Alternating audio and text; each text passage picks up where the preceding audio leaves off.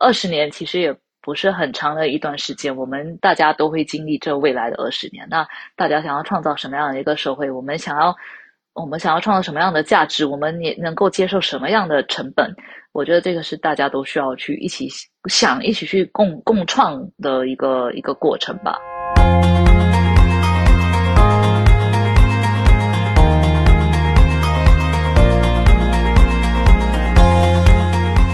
大家好，欢迎收听阔博治疗，智慧的智，聊天的聊，我是主持人潘天一，我是主持人吴俊。阔博治疗是一个带有 AI 味道的访谈节目，节目背后的阔博智能虽然也是一家 AI 企业，但我们在节目中邀请的嘉宾啊，讨论的话题啊，行业啊也好，都并不一定限于阔博智能自己服务的行业领域，所以我们的愿景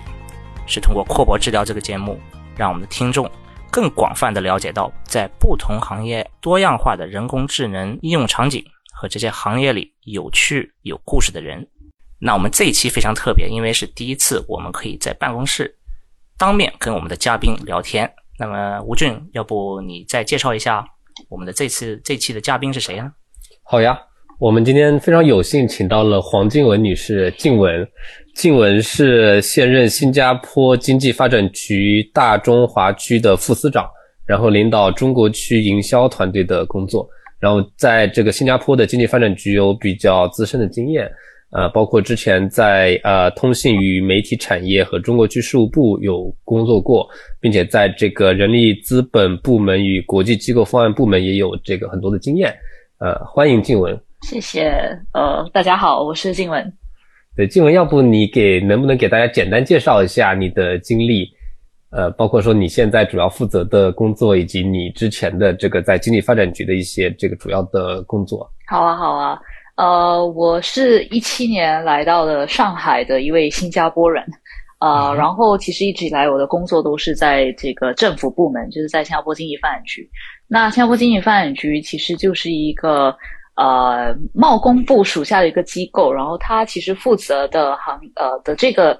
呃板块包括招商引资还有产业监理。那我其实，在呃这个呃 public service 就是在政府部门里面也工作了挺长的一段时间，横跨不同的领域啊，包括很像 policy 呃政策。啊，还有产业的这个建设，还有这个企业的引导，尤其是在科技企业这个领域。啊，因为我一七年来上海的时候呢，就是负责呃浙江沪这一带的科技企业，所以很多呃在在上海啊，在杭州这边，好像比如阿里巴巴，比如呃 Robotics 这样的公司，呃，都是我经常会去呃交流学习的对象。所以今天也很荣幸可以来，就是交流一下关于这个 AI 这方面的一些呃心得吧，跟自己所观察到的一些事情。对，OK。那我要不先问个问题吧，就是呃，在你现在的工作中，我们先，我们今天的这个主题啊，其实是 AI 和政府啊，AI 从政府角度来说，它的一些应用场景，或者呃其他的整个社会应用 AI 以后的这种呃。效应，但是呃，我们在讨论这个话题之前，我想比较好奇，就是问一下，呃，在这种新加坡政府招商的策略里边，呃，怎么看待？比如说，您现在在中国这边的呃这个市场？嗯，我其实觉得就是现在呃，你都是我我们在观察到的这些从中国呃国际化的这些企业的特征，都是以科技。呃，作为他们的核心，呃，科技为他们的这个主要的这个引擎，嗯啊，那对于新加坡来说，其实呃，你我我不知道大家去过新加坡呃没呃？你会发现新加坡其实呃特小，就是人口不到人口差不多五百万啊，从东部到西部。呃，开车不到一个小时的一个地方，所以有有人曾经跟我说，你把新加坡放到北京三环的边都到不上，这个就是新加坡的小。但是新加坡虽然小，但我们还是想要就是呃全方位做得更好，那也只能依赖于科技作为我们的一个核心能量。呃，所以呃，对于这方面，我们其实是非常呃欢迎并鼓励呃，就是全世界呃带着这些领先科技的这些科技公司呃前来新加坡呃成立他们的呃总部也好，他们的这个研发中心也好等等，呃，希望可以为新加坡的这个生态带来新一股力量了。但同时，其实新加坡这自己本身也在这方面投入很多，比如说呃，在一些 AI 的一些呃基础研发的一些投入啊，呃，还有一些人力的一些培养啊。啊，还有一些就是鼓励企业去数字化转型等等，呃，其实也希望说自己本地本我们自己自身的这个生态，呃，也有这样的一个呃科技驱动的一个一个能量在了。所以其实这个就是我们对于这方面的一些呃呃输出吧，跟一些观点。对，嗯，其实我我也补充一下，我也了解到现在呃东南亚包括新加坡的科技发展其实非常快的，对吧？就包括说前一段时间那 Grab，Grab 在新加坡的公司就特别的那个 各种 headline，就是在新闻上面。对，然后包括我知道，呃，中国的这个阿里啊、腾讯在新加坡、东南亚有非常多的投资。是的，是的，是的。呃，Grab 最近不是因为上市嘛，对，所以所以所以引来了大家的这个目光。呃，但其实很有趣的一点是，Grab 本身其实刚开始的时候是在马来西亚的，OK，它并不是在新加坡发展。它其实它的 founder 啊，两位其实是在马来西亚认识的，然后他们是在马来西亚念书的时候发现这个呃出行的一些问题。然后就用这个平台是这种呃，就是现在的对对对去解决这个事情。然后后来就发现说，哎，其实从商业的角度，新加坡也能带来跟还有一些就是技术上面的一些输出了。那个新加坡也能给他们带来优势，所以那个时候他们就决定在新加坡。我觉得就是怎么说，其实科技它也不是说属于某个国家某个国家，它就是说大家结合起来，把最好的东西呃融合出来，融合结合，然后让它就是最好的这个部分体现出来。对，所以我就觉得这可能就是它它的美妙呃之处吧。对，有一个可能题外话吧，但是就是对这个 Grab 的背景感兴趣的人，我们 Grab 和我们的这个背后都是同一个投资商，纪元资本。然后在帮投资人打一个广告，对对对，帮帮投资人打个广告，因为他们我知道他们也有这个播客啊，我还我还蛮蛮喜欢听他们的那个英文的播客，然后就在这里边呃，他们有采访过这个 Grab 的创始人，然后也把这个。我我记得在那个故事里边，就是 Hans 去去 KL 去见那个那个创始人，对对，蛮有意思的。那所以可以这样说嘛，就是对于一个呃体量比较小的新加坡来说，AI 其实是一个嗯怎么说呢，是一个致命体，就是说它是在未来呃需要解决、需要去呃应用好的一个技术，对于这种整个一个区域可以驱动它的一个发展来说。嗯，能，我觉得能这样理解，因为它就能让我们事半功倍嘛，就是在有限的资源里面能够发挥最大的效果。对，对我其实蛮好奇的，就是呃，就是新加坡的政府在这个 AI 或者这个前沿科技的产业发展里扮演多重要的一个角色？因为在中国来说，我们其实看到中国政府其实有非常大力的去推广这些企业。把它做到什么这个呃五年、十年、十五年的战略里面，然后对这些前沿科技的企业有非常多的扶持。嗯，然后我不知道在新加坡，我还蛮好奇它是一个什么样，是说类似的一个力度，还是说更强，还是呃怎么样？我觉得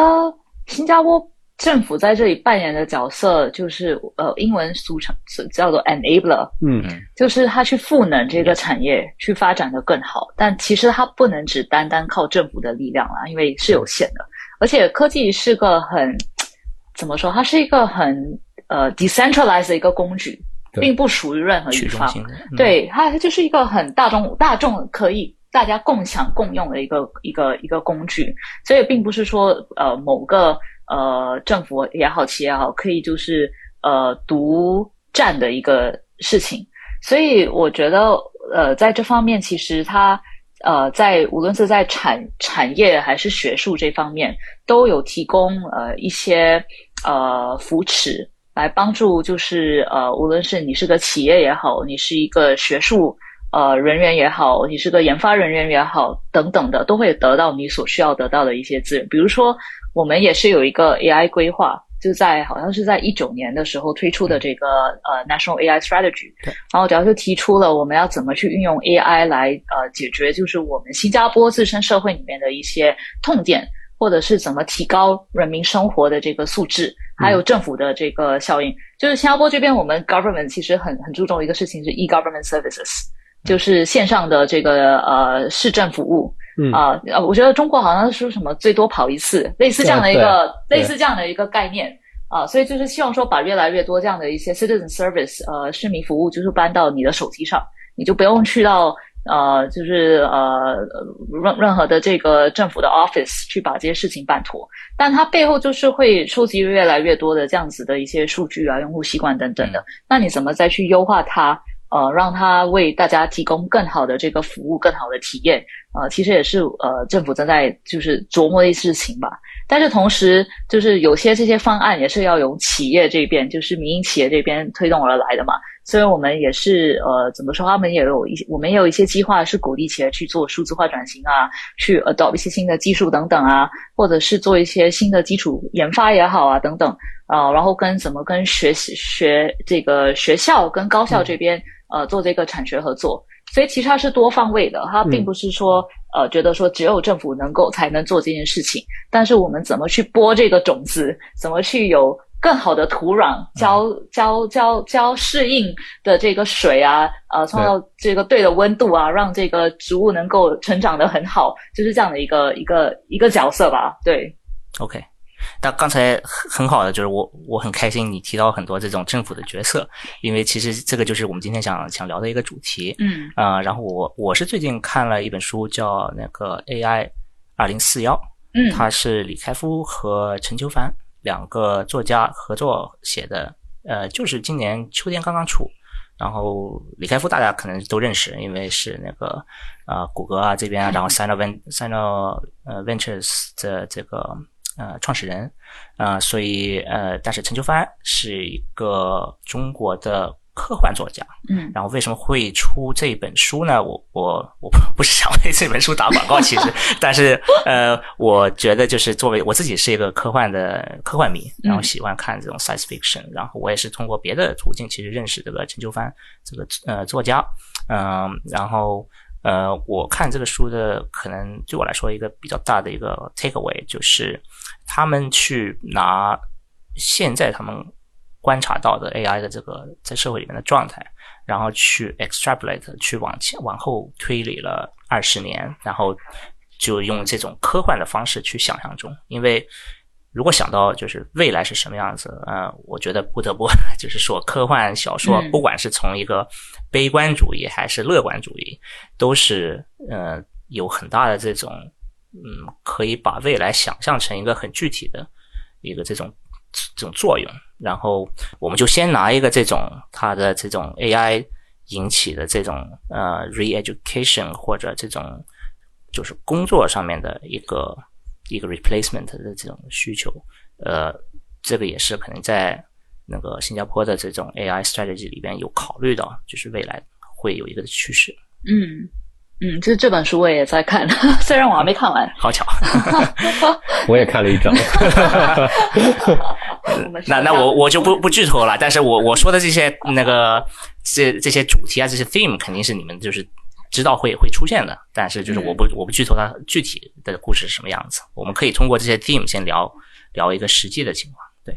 所以所以你刚才提到的一个主题是关于 AI 和就是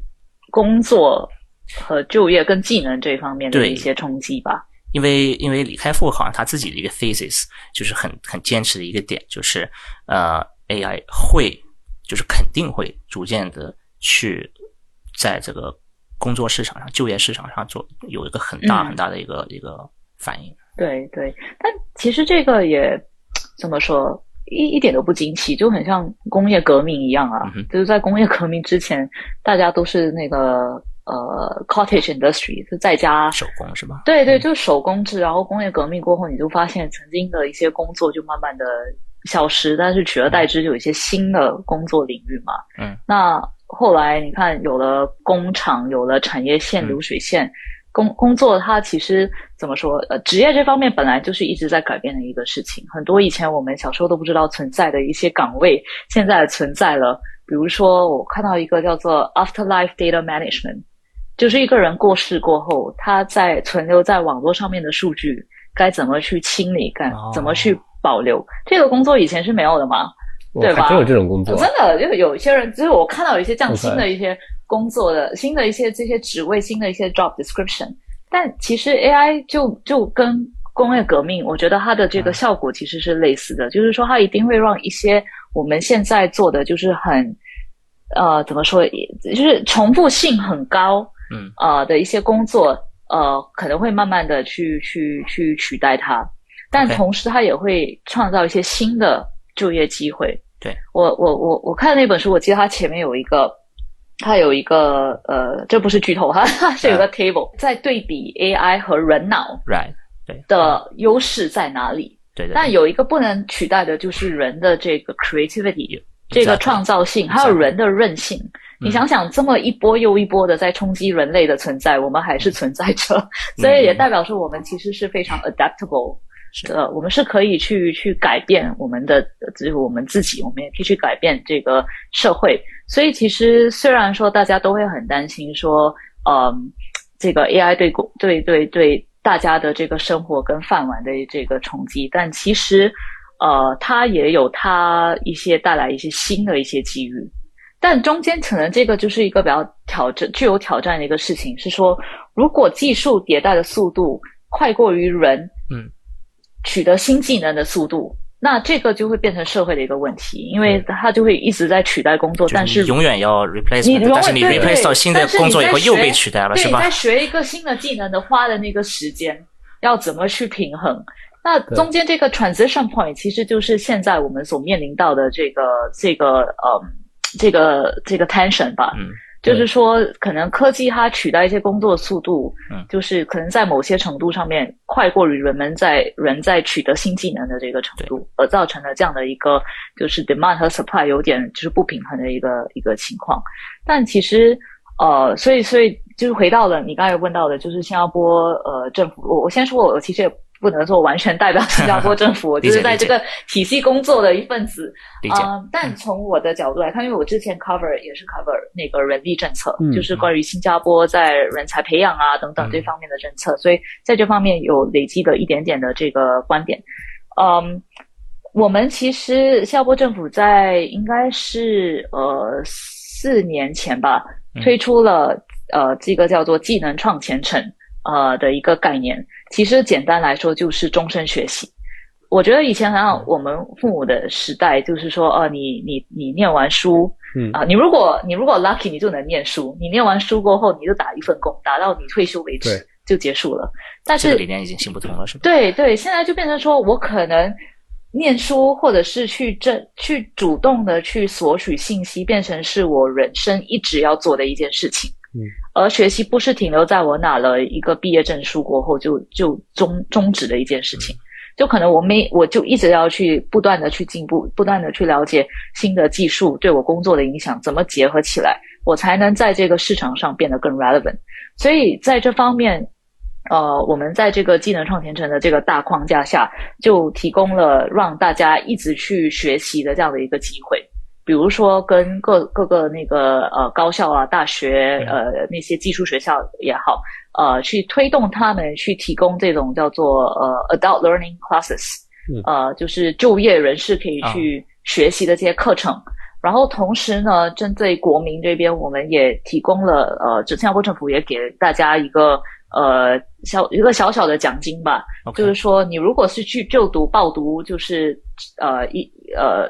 政府 endorse 的一些课程的话，你是可以就是有一些补贴，嗯。那希望可以减低，它不能完全取代，但它希望能减低这样的一些呃就是因为他没有参加工作，所以他的收入的可能一些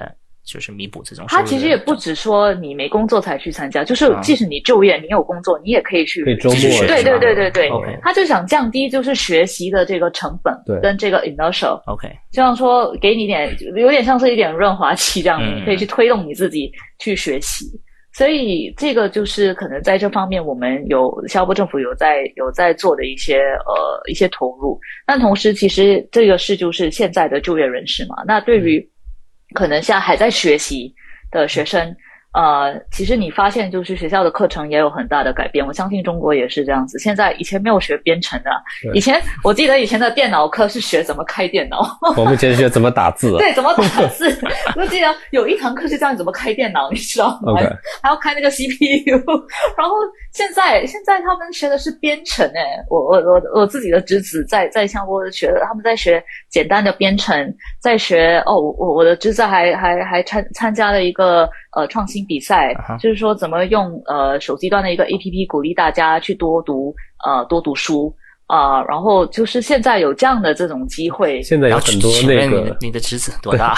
十四十五岁。OK OK。对，我们是不是要开始卷起来？现在有很多那个 三四岁的小孩，然后去学人工智能什么编程。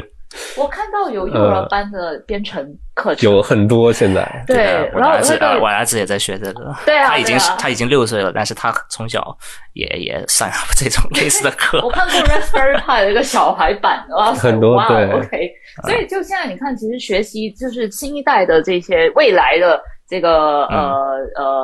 呃 M M 这种未来 Workers of the Future，他们现在已经在累积这样的一个技术了，所以以后可能。怎么说？因为像我们分蓝领、白领，就把蓝领当做是很 manual 的工作，然后白领就是很高端的工作。但其实白领还可以再往内分，就是分那种很重复性的这种工作，它也会慢慢的取代，然后就变成说，啊，那接下来会不会变得很极端？就是说，机器不能做的事情，只有说非常非常 manual 的事情，或者非常非常 creative 的一些事情。但这个也是一个可能性。但其实中间这个演变是需要一个时间的一个过程。然后还有包括，就是大家整个社会对这样的一个一个观点所在，所以我觉得，呃，有时候我们会把它想的拉的太极端的时候，只会把它最不好的地方放大，但其实中间这整个这这一盘沙子里其实是有好有坏的，是然后就看说大家怎么把。好的事情放大，把不好的事情就拿捏的更，就是拿捏的更好，或者是把它尽量的减低。那通过就是无论是说就是学前教育啊，或者是说就就职教育等等这方面，希望能够提供大家一些资源，去去更好的掌握一些新的技术吧。对，对我我我挺认同这种政策的。我觉得就是现在的这个趋势，呃，以及社会就是特别需要这一种这种支持。嗯，呃。因为就是一个是确实我们现在发现变化太快了，就我们可能你五年前没有那么多人讨论 AI，二十年前没有那么多人知道，没有人吧？对，二十年前没有人知道说这个，现在大家所有人都在这个都都想去互联网公司工作。所以你其实现在很难想象，比如你有一个小孩，他长大的时候他会去做什么样的工作？对的，对吧？天一，比如说你很难想象你的小孩那个时候会。对，其实我们的这个编程也只是一个现在的手段，但是我同意的静文这边的说法，就是你在学习中更加是要学会怎么去学习，而不是学专门某一科的东西，是因为这样才能把它真正变成一个 lifelong learning，是对一个一个概念。是，对。然后我也其实也有看到。这这个趋势下，像我之前关注过，像斯坦福，它现在有一个叫 Open Loop 的 program，就是正常的学校是说四年或者三年，你读完了就进入社会，但它那个是可能六七年的 program，但是你可以比如说先上三年，然后再去社会，然后你觉得需要再回来深造，你可以再回来深造，它是有这种的类似的概念，所以我觉得这确实是一个一个趋势，是，嗯。所以其实就是以后学习跟工作，它不会分的那么的开，对，不会那么的明显，就是一刀就是有一刀切或者一条线把两个分开。其实它就变成是融合一体，然后你就要懂得怎么什么时候是学习的这个时空间，什么时候是这个把这个东西应用的这个时间。然后其实就变成说这种呃就业教育的这种资源就需要越来越丰富。对，来让大家都可以有这个公平的机遇啦，去去去取得这样的一个学习。对，刚才金文提到很多这个 topic，我都不知道从哪个开始去 unpack，但是 其实对我我其实都很想，因为这个在那个李开复的书上，其实都好多东西都都提到过。我觉得你后面往后看的话，会会很很很开心，因为会 都很多这种你你现在就已经想的问题，其实。他通过故事都都讲出来了，但是其中一个我这个还是不是剧透啊？但是就是呃提到那种呃机器有可能呃就是首先呃分白领蓝领，那个因为 AI 是非常就是直接跟数据有关的，它其实都是它的这个输入，它处理的东西已经大部分都是呃数字化了，所以其实反而是。白领先受影响，因为反正那些 manual work 的话，你可能需要把这个机器的程序再用套到一个机器人的身体啊，这个其实是对机器来说是加了一层的难度。所以反而那种呃蓝领做的，除了这种非常机械的可以直接用那个机器人去替换，但是这种很多它呃别的这种工作其实还是比较难复制的。但是如果我们说到这种呃白领的，就是 office worker。做的很多 data processing，他们这种数据处理啊，这种非常就是 manual 的，其实还是 manual work，只是他们在电脑上面去打字或者或者用 Excel，那很多这这种数据方面的东西可能会被机器替代。而且如果真的是就是它的机器迭代的这个速度远远超过嗯人类嗯可以自己去适应，然后嗯通过这种 job retraining。去去变化的速度的话，呃，那就是李开复的 thesis 是，其实这会呃导致叫 permanent unemployment，就是真的会有一群人体是永久的，就是脱离了社会的这个发展。对，那这个就是可能 不好意思，我可能就把这个事情真的说到比较极端了，但是我觉得我们。它是可以直接，它是我们下一个这个话题，嗯，也在书里就是提到的这个 UBI 的一个概念，就是它英文叫 Universal Basic Income，是可能翻译成中文就叫全民的基本收入。也就是说，这个政府会呃又又又落在政府的头上来给这些人群一个保障。然后你提到新加坡是大概五百万人的一个一个小国家，其实我自己。呃，还蛮有这个亲切感，因为我小时候是搬到芬兰的，在芬兰长大，北欧芬兰，然后它大概也是一个五百万的，呃。嗯，人人口的一个国家，虽然地理可能就是比 比新加坡都大得多，我我我我很难想象，就是同样的五百万人被压缩到一个 一个城市的这个这个密集度。有空来看看。对，对于在这个芬兰生活，就是这种享受荒野的这人来说，好像难以想象。不过我现在也住在上海，好像也没有，并并没有什么。但是就是回到了这个主题啊，就是芬兰其实，在嗯。前几年有尝试过这个 UBI 的，它是在有一些就是比较长期呃失业人体人人群里边，嗯，呃选了一部分人做这种呃测试，就比如说每个月就给你固定的多少钱，然后一部分人是没有给，然后他们就做一个这种呃长期的一个跟踪跟踪调研，嗯。呃，然后我在想，就是新加坡这边，我我没有了解啊，就是政府有没有做过这种尝试，或者嗯，你们有没有关注，比如说芬兰做的一些这种尝试？嗯，其实都都会关注不同国家对于这方面的一些在尝试的一些方案吧。嗯，就因为作为怎么说，在在在拟定政策之前，其实我们是下足很多工工作，嗯，呃，跟功课去了解说这个政策呃会引来的一些。呃，优势或者是说一些不可控的一些效果，嗯，所以这个都会都会去了解看看。关于 UBI，其实我觉得这个全世界好像也在讨论说，尤其是以后或者是现在吧，你看到现在一些一些这种长期失长期失业的一些趋势的话，那该怎么去去去解决这个事情？嗯，呃，目前来说，呃，新加坡还没有还没有还没有去。呃，正式应用是吧？对对对，没有正式去说要考虑这个 UBI 的一个模式。我发现很多北欧国家会考虑，因为他可能他们的政治非常社会社会主义，对对，说真的，对对，他们的社会主义很强。然后他们，但是他们社会主义的体现可能是通过这种呃 UBI 或者是 welfare 呃 payout 的这种形式去去呈现。呃，可能新加坡对于社会主义的这个呈现稍微不一样一些，它是在于怎么去怎么去赋能你。呃，去去去，呃，去提高你的这个就业的几率，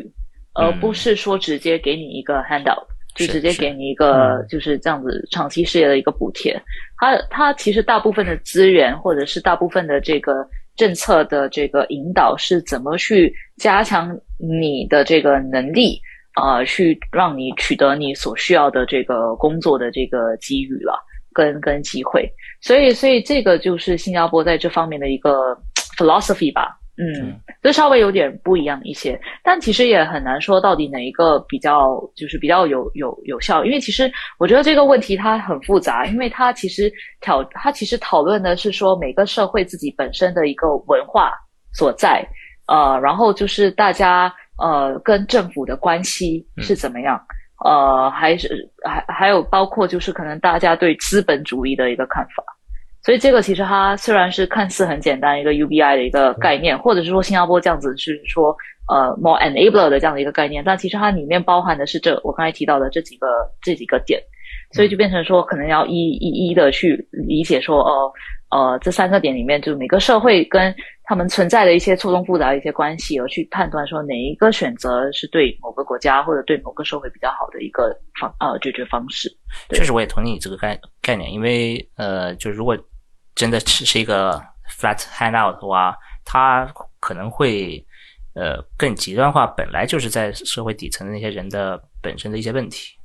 这也是这个李开复的书上这个二零四一这个 AI 二零四一里面去说的，就是可能不是一个直接是给那个 handout 的，而是只能应用在某些服务上面的 credit，然后你可以用一些这种就是正面的服务，是等于是可以用这些 credit 来兑换。对对，但是因为我也是学经济学的，所以经济学是很看你是看看你是哪一个呃哪一个帮派的。呃，某个帮派 free free free economics 的人是很不赞同 minimum wage 和 UBI 最就是最低呃工资和 UBI 这样的概念，因为他们觉得呃你你有一个这样的一个底线，会干扰这个市场经济呃的一个。这样的一个观点，就它只能引起 inflation，对吧？对，但是其实你看，我觉得实际上来说，经济学本来就不完美，本来就不存在。他他他就是还是会有一组人，可能他就是无论你给他再多的这个资源，呃，他有可能没办法。就是达到，就是他所需要的这个经济上面的一些机遇。那关于这一组人，难道我们还是要一直硬逼他说，你还是要自己去？我所以，我我的意思是说，呃，虽然是说把它把两者看起来是很极端，是 either or，你只能选 A 或 B，二选一的一个情况。但其实，在在拟定政策，你其实是可以结合在一起的。比如说。呃，在教育方面，你怎么确保说大家都得到一个基本的一个？但但是这个基本还是就是符合这个时代的的一篮子的这个资源。那对于其他呃社会的其他层面的人，呃，是不是有其他可以帮助他们的一些方式？所以也不是说呃呃只能二选一的一个情况。我觉得还是要看到底最终要解决的问题是什么。对。我我不知道你想不想插插进来啊，吴军，但是嗯，OK，那我就继继续跟着我这个呃思路走下去，因为书里边他因为已经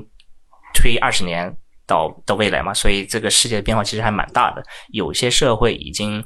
呃等于是他们接受了一部分人是完全不参与，嗯呃就业或者工作，因为对他们来说，已经大部分的这种呃所谓创造商业价值或者 economic value 的这种。Activity 已经被机器取代了，然后他们的人后面干什么？就是可以 free up 去做他们完全自己创意的东西，creative 这样子多好，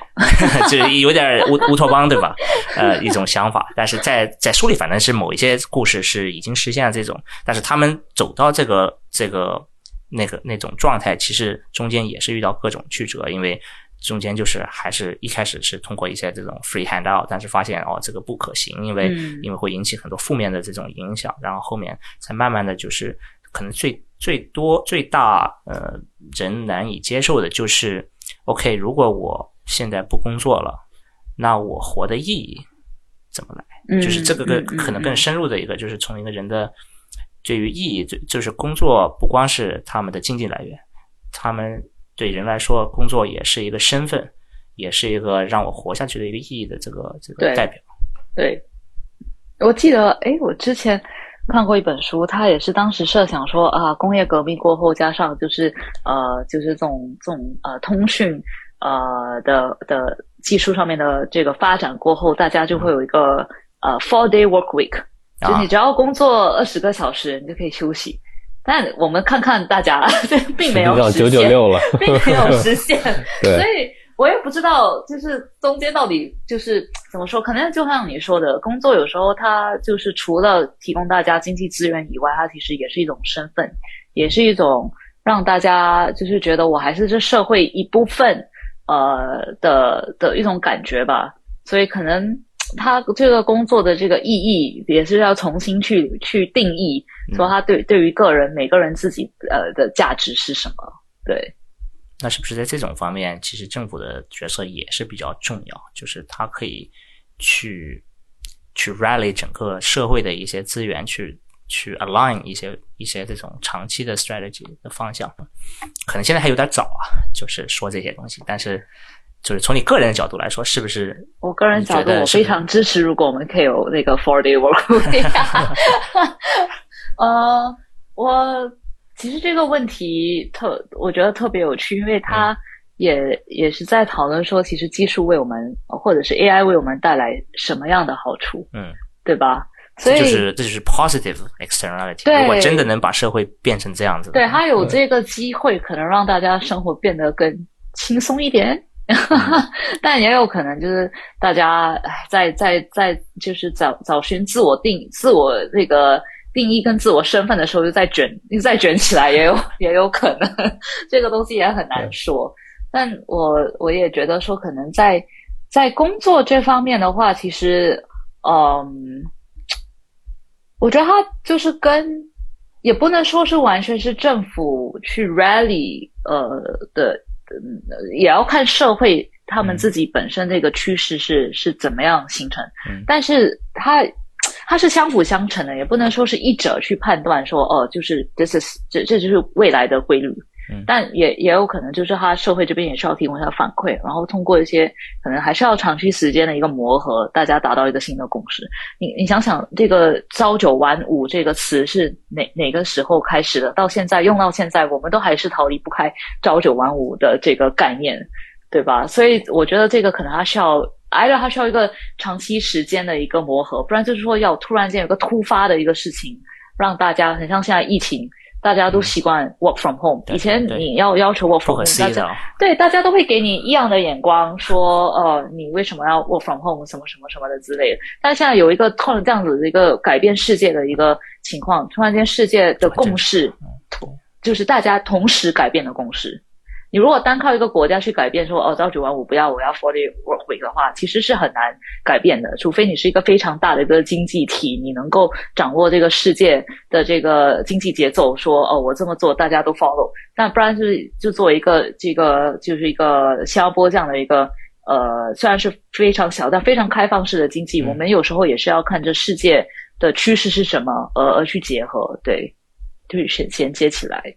OK，所以 UBI 还没有被应用到，呃，四天的 Work Week 也还没有被应用。我希望，但可能我不知道会不会在我我我的这个时代发生，我也不知道。提到这个，我倒是突然想起，好像又说到北欧的国家，不是芬兰，但是好像是瑞典，是某一个市或者某一个某一个那个呃省在尝试他们的 Public Workers，就也不是大家，就是比如说企业。没有没有逼着去他们 参与这个，因为企业是有它自自自自主权嘛。嗯。但是他们的一些什么政府啊，比如说一个市的这种服务 service workers 可以有这种呃比五天更少的工作嗯 work week 嗯，所以也是也是尝试。我有我有看到有些就是城市有在尝试这样的，我也很好奇。就是最后的这个效果怎么样？因为也有也有一方，就也有也有一派人说，就是你其实减少工作时间，大家的效率更高。对，确实好像芬兰的那个 UBI 的尝试，最后的结果好像我已经忘了他是用哪一个 metric 去去衡量，但是反正。我的印象是没有达到一个预期。嗯嗯，我我我不知道具体是什么幸福感吗？还是 什么什么的？我们大家都知道，芬兰是从幸福感上那个衡量的话，是已经是世世界最 最顶级的。但是但是可能还是有相对的这个差别。我想补充一下，就是我们讲到那个 AI 的这个 positive externality，就是正面的效用。嗯，呃，就是我们刚刚讲到了，就是可能让大家的工作更轻松，就是这是一个方面。对。然后另外我自己有看过一个 case，是有一个 AI 的这个做工业质检的这么一个企业。OK。就是我不知道静文有没有接触过类似的 case 啊，就是说有这么一公司，然后他是做那种相当于呃电子设备的质检的。原本那个他们一这一个工厂要花这个可能一千个人，呃还是几百个人去做这个质检，然后他们质检工作其实非常的枯燥乏味。他们每天就有很强的光，因为要照的那个设备很清楚。然后那些人就在那边看这个东西啊做的对不对。然后呢，他们非常像这个机器人，就是呃你可能质检两个小时。然后呃，让你休息十分钟，就非常的严格。然后他这个休息十分钟的时候呢，是所有工厂的灯会瞬间关掉。因为我看那个视频，就是呃，这也十分那个休息十分钟的时候，那个工厂灯会全部关掉，然后所有的工人就马上就趴下来，然后就休息。然后十十分钟以后，这个灯再打开，他们在工作。就是我在想，其实可能有一个这个正面的作用是说，对于这种非常枯燥、非常的这种像把人当工具的这种。工作可能会有一些减少，嗯，然后我记得静文你也讲提到过，就之前跟我们说过有有接触过一些，比如这个新加坡的原本非常这种啊人力密集型的企业，就是我不知道你有没有类似的经历，是说看到呃一些新的科技对他们的一些影响，有有有类似你说的，就是做那种呃就是 objective recognition，就是他会去看这个东西。就是做 QC 的时候，对，符不符合要求？对对，以前我也有看过，就是说，就是工厂的员工坐在那边看那个东西有没有损坏还是什么的。那其实这个超级无敌不准。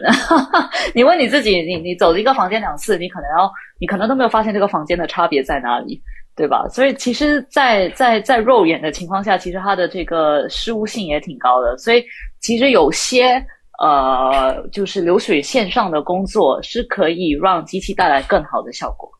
但是同时啊，你你我们也是要说，就是这些被取代的这种工作跟员工，呃，该怎么去呃安置他们，来让他们就是还是有继续这个可以为自己养家糊口的这个机会。那在这方面，其实。呃，虽然新加坡我们很很很极力在推动这个呃智能制造工业四点零，对，呃，因为刚才说到了新加坡资源非常有限，但我们还是对制造业非常重视，所以我们就是在一直在推动企业去去去呃。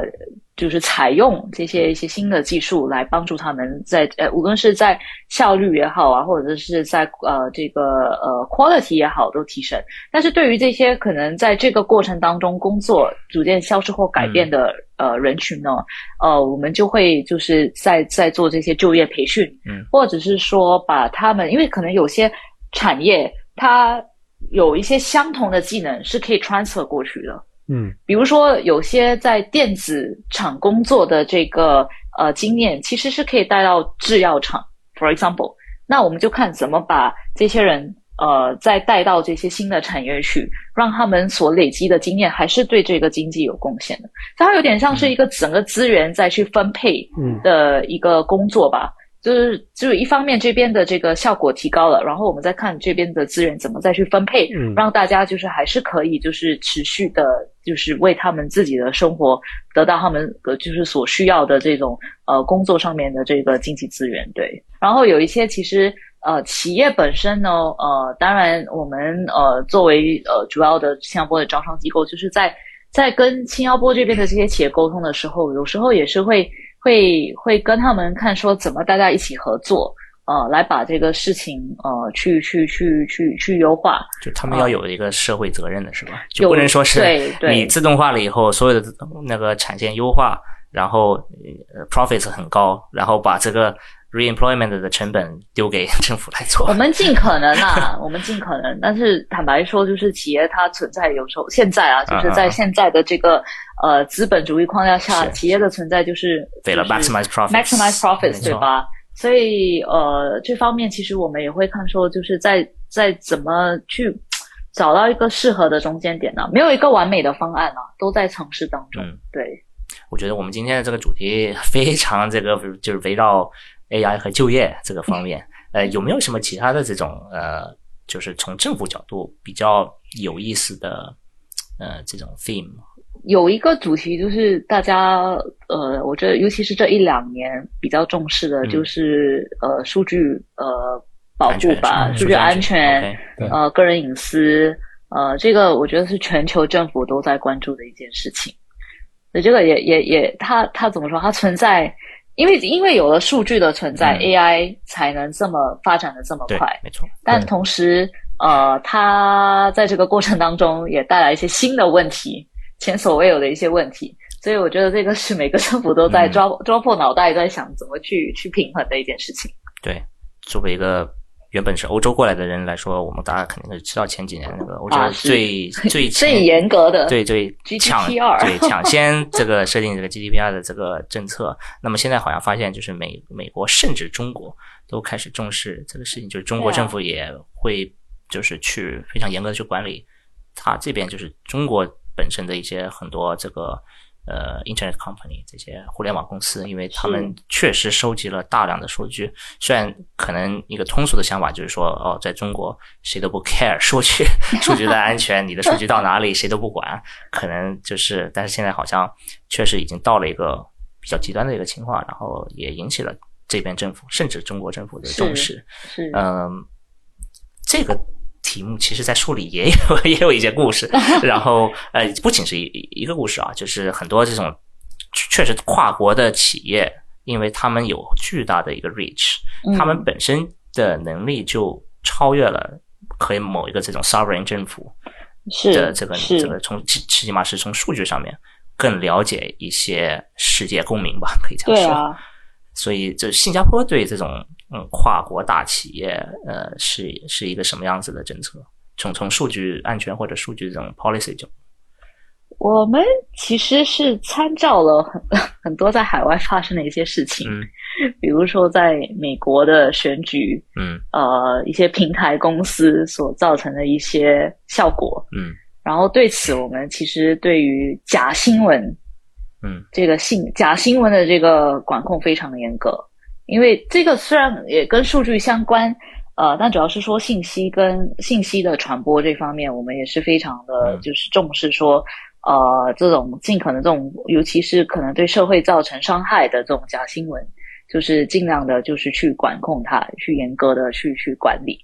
呃，对于个人个人数据这边呢，其实新加坡也有我们自己的呃这个数据保护法，叫做嗯。PDPA，、然后它要求的是说，个人要有在在个人的同意下，嗯你才能够去采用这样的数据。但当然，它可能它涉及的这个领域没有 GDPR 这么的呃广泛了。呃，但是你也看从中看得出是说怎么去采取一个平衡。嗯你在保护消费者的同时，不去打压科技的发展。但我觉得这个就是很很我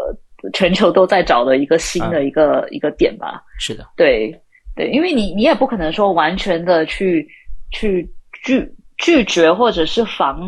止企业去收集这样的数据。对，因为没有这样的这个数据数据的这个积累跟这样的一个迭代，它你的 AI 就没办法的去很好的发展它所需要发展的这个呃呃呃呃怎么说？它它所需要发展的这个 benefit。但是同时，你要怎么去保护，就是社会，就嗯把这种最大的伤害就是除除掉，或者是把它降到最低。我觉得这个就是可能大家都在探索的一个过过过程吧。对。那么我想问一下，就是新加坡的这个政策是还是依然允许就是企业自己保管他们对客户的一些信息是吧？或者可能再再往那个再往外面一层或者上面一层的这个角度去看的话，就是说，呃，谁最适合保管这些用户或者居民的数据？嗯，我觉得要看是什么类型的数据，因为数据也有分轻重啊，嗯有那种 critical data，还有一些这种 public data。嗯所以呃，目前来说，我们对数据保护是有这个 PDPA，就是说你要征求用户的意见。嗯呃，然后对于企业来说，当然也是会有说你要呃，尤其是 critical industries，嗯呃，很像呃银行，嗯呃呃这种我们的这种呃 infrastructure 的一些公司对嗯。我们对此有一些 cyber security 的一些规则，就是说你一定要达到某级的，就是呃那个呃那个对对对对那个保保就是就什么网络网网络保护的一个 level，就就国内也是有有类似的一个嗯呃待遇嘛，对于一些他们称为核心产业的一些要求。呃，他们也是对于整个网络安全也是有一些有一些有一些要求，所以其实也是类似的一个概念，就是说一些比较 critical 的一些呃对社会的影响会有会有巨大的这种风波的这些产业，我们一定会严严格的去呃管控，严格的要求企业去管控用户的数据。那对于其其他的可能就会有不同的这个这个待遇。但目前来说，就是说我们呃政府 set the rules，你们要 comply。就是这样的一个概念，而不是说你的数据给我来保护的，这个不可能的，因为这太太大了，太海量了，我们没办法，我们也没有这个能力来去做，所以这个是一个，我觉得是一个 shared responsibility，但可能对大家来说会觉得说，啊，是不是 怎么说啊？会觉得是不是就是多一层的这种管控，多一层的这种监控？其实不是的，你你看看以前也是有很多，你从消费产品的角度去看，以前很多消费消费品牌可能用的一些。材料啊，用了一些其实危害人体的，然后慢慢慢慢，你就会有一些新的，像 ISO 的一些规定啊，或者是政府的规定，说这种危害人体的这种呃材料不可以用啊，不可以加入，就是呃呃，不可以加入到这种快消品什么的，慢慢慢慢就会提高这个质量，对吧？然后现在你至少知道说你在市面上用的这些呃产品是达到一定的一个安全程度，其实。同样的这个过程会发生在数据跟互联网跟平台上面去，因为慢慢慢慢的它就会提高这个质量，提高安全性，那大家在用的时候也会比较安心。所以这种呃 regulation 的增增长是避免不了的，是吧？它是一个就是整个行业成熟的一个过程。我是这样个人，我个人是这样认为的。对，哎，我就是讲到这个，我想问静文，就是。结合你现在的这个工作，我还蛮好奇，对于中国企业，他要到新加坡去，他们会觉得这种数据隐私的法规不同，会对他是一个挑战吗？或者有不同吗？我要看企业的成熟性，比较成熟的企业会就是怎么说，会就就就接受这样子的不同，他们尊重也了解。说哦，每个国家都会对这个有有不一样的一个呃解读，不一样的一个对策，然后他们就会去尽量的在合理的跟合法的这个框架内去执行他们的业务。嗯，可能对于一些。他还是比较长期适应国内市场的。他第一步就是出海的时候，他可能会对此会觉得说啊，为什么这样子？嗯但其实我觉得这个过程不会太太，这个学习过程不是很长，因为大家也知道，现在中国也也是对这个数据保护呃信息安全呃法也是越来越就是完善，然后也越来也也其实对人人对自己数据的隐私也越来越有这个意识了，是吧？至少在一线城市啊，我记得我刚来上海一七年的时候啊。你要授权，你就一直授，一直授，因为你不授权，你没得到服务嘛。对对对。但是现在你会发现，大家大家都用假身份，对吧？对。自己起一个名字或者啊编一个号码，是不是？是。所以现在怎么说？我记得之前有一家支付公司，它有一个风波，是因为它的那个选项好像是它没有公开的说某一组数据会用到它的其他的产品上面去。然后可能以前大家会不在乎，就想说啊，就授权了嘛。可是那一次竟然上了热搜，竟然就是有人质疑说，那作为消费者，我是不是有权利应该知道，说我这组数据会被用到你其他产品上面去？那你是不是应该把这个这这个条例弄得更明显一些，让我知道，那我可以自己决定我要不要这么做？所以你就发现说，可能大家意识也越来越强，那企业也没办法，你一定要尊重。这个社会的这个转变嘛，不然你你你你存在的价值是什么？你存在的这个意义跟空间又在哪里？对，可能中国这边的这个政策反而更严，你出海的话就绝对不是问题。如果是这样的话，有可能对吧？现在就你习惯了这样的，就是就是就是甲等级的这种 A plus 的这种 level 的话，你到的地方你就想说，哦，那我就我就我就 adapt 就好。反正你企业里边可能已经有一些内部的这个流程适适应这种。情况的，对，嗯，可能时间不是太久了，所以我们还是为那个延延续这个这个当下的这个话题啊，就是数据数据的保管。那么又 又回到书里，因为这里的故事蛮多的。然后这里有一个我觉得蛮有意思的一个点是，嗯，也是一个小国家，但是它是在中东的一个这种，就是就是他们的这种 governance 会比较呃。比较中央化的，因为它就是一个国王什么的，就可以自己去去呃说什么就是什么。然后，但是在这种地方反而会有出现这种叫呃英语叫呃 enlightened 这种 monarchy，就是我也看了一下中文怎么应该怎么翻译，就是叫开明的君主，就是好像你是一个这个国王，但是你知道对你的这个嗯下下面的人哪样是最好的，可能因为他别的人 they don't know better，嗯，然后他他就是设定了就是 OK，我作为政府，呃，我要来保管所有的这些人的这个这种数据，然后如果比如说。第三方的公司想去利用这些数据去提供某一个服务，那他就要从这个中央的一个地方，就是它是一个非常中央去去控制的一个呃一个体系吧，这样说，呃，然后对于这个作者来说，可能也唯独这种比较小的国家比较封闭，然后可以有比较很 hierarchical 这种 governance 的这种地方，才能呃先做到一个这种呃全局数据。通用的，但是确实有了这种状态以后，可能它提供的这些这些服务是非常个性化的，就是非常就是就是它它那个故事的一个一个点，就是什么是幸福感，什么是叫它？它机器甚至可以理解你什么时候开心，然后去尽量去想 maximize 一个这种就是你的开心的量，但是到到后面这个好像这个也不是一个最最好的一个。呃，就是目标吧。他们后面发现，因为这个你的一个 happiness 其实不是一个绝对的一个值，对吧？你你达到了一个 level 以后，可能你又又想更多，然后它会有一个这个这个局限性的。但是从这种数据的保管是这种 infrastructure，你觉得新加坡这种比较小，然后。其实管控也还比较，就是大家很 comply，对吧？是不 是能不能能不能做到，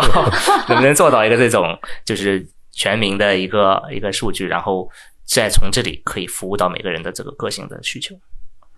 哇，其实我觉得这个是很多政府的呃一个愿景吧，就是数据打通，对，然后就可以有一个就是三六零呃 view 啊，你的这个。用户，对，然后看怎么去定制这个服务。然后对 dystopic 这 people 来说，这个也非常恐惧，是吧？哦，我不知道，因为它它有它的好，它也有它的不好。不好的地方，比如说，很像在我我我我读了二零四幺的前面几个几几几几个文章，不好的地方是可能他会把一些本来就处于在弱势的群体。呃的一些服务或什么的更加的打压，嗯，因为可能比如说，比如说在信贷，可能他们就觉得说啊，这些弱势群体的本来就是那个 credit 就不是特好，然后就一直也也不给他们资源，所以他他怎么说，他他也会有这种的一些反效果吧，呃，但边缘化会变得更极端，对对，就会很就可能也会很极端，但我就觉得说，哎呀，这个数据打通，其实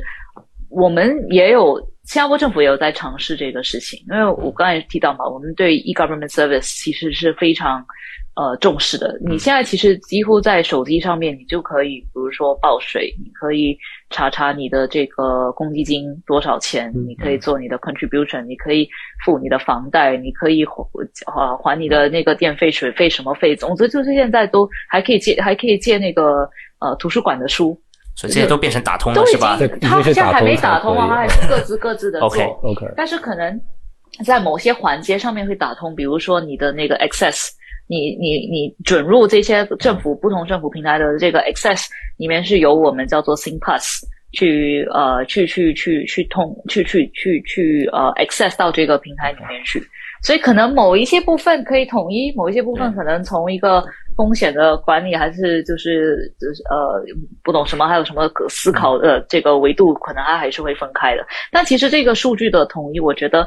啊这个问题很大，因为它它不是说能不能做的一件事情，它其实掺杂的是很多的 politics。就比如说，呃，我我我也也不只是销售机构，你比如比如说一个企业数据的打通，可能某个部门不想跟另外一个部门分享数据，因为 KPI 不一样，或者是说他不想把他的资源跟别人共享，这个也是会发生的一些事情。所以这个数据能不能打通，有时候是这个 politics goal alignment 对 KPI OKR 的一个一个关系。呃，我们也刚刚在学。学做这个 OKR，然后另外另外一个可能性是说，大家收集的数据其实维度不一样，你打通了没有意义，你还要去清理数据多一次，你还要去做 annotation 多一次，所以这个打通与否，它效果怎么样？其实我觉得最重要的问题还是回归到你到底要你到底要达到什么的效果？你一定要打通才能达到这个效果吗？还是说你其实有其他的方式能够达到这个效果？所以我觉得，呃，打就是数据的共享、数据的打通，其实它就是一个手段。但你要回归到，at least from government 的 perspective，你要回归到你在做这个事情的初心是什么？你想要达到的目的是什么？你真的是需要这样的一个情况才能达到这样的一个效果吗？还是你有其他的方式？我反正能想到就是你借一本书，然后一个月以后 overdue 没还。引起你的心心态是分数差，然后第二年的 第二年的那个税率就提高了。他 他很智能的，你不还他直接 return 给你，你自己根本就不能 access 那本书。但也是有这种可能性啊，就可能说你的信贷、你的贷全部就是打通在一起了，对，也是有这种可能性。对，好的，那我们今天时间关系的话，就是其实呃聊的也差不多了。我觉得这些话题非常非常有意思啊，因为没想到就是政府其实就真的要考虑的很多很多方面啊，多多元化。那我们最后是呃会邀请嘉宾去分享呃任何一个就是最近看到的东西啊，可以是一本书或者一个电视剧或者什么自己喜欢的东西，给我们的听众去做一个分享。那我就直接就是 迎着今天的，随着今天的话题就推荐那个呃李开复老师的这个二零四幺吧，因为他我推荐他的原因是因为有时候你读这种 AI 的这种书，你可能会觉得很。就是对于就是非非常行行外人，比如我这种行外人，有时候会读得很枯燥。但是因为它是以科幻的角度，其实它不算是科幻，他说它是 scientific fiction。scientific fiction 对对 scientific fiction 不是 science 科学化的 呃 fiction 对吧？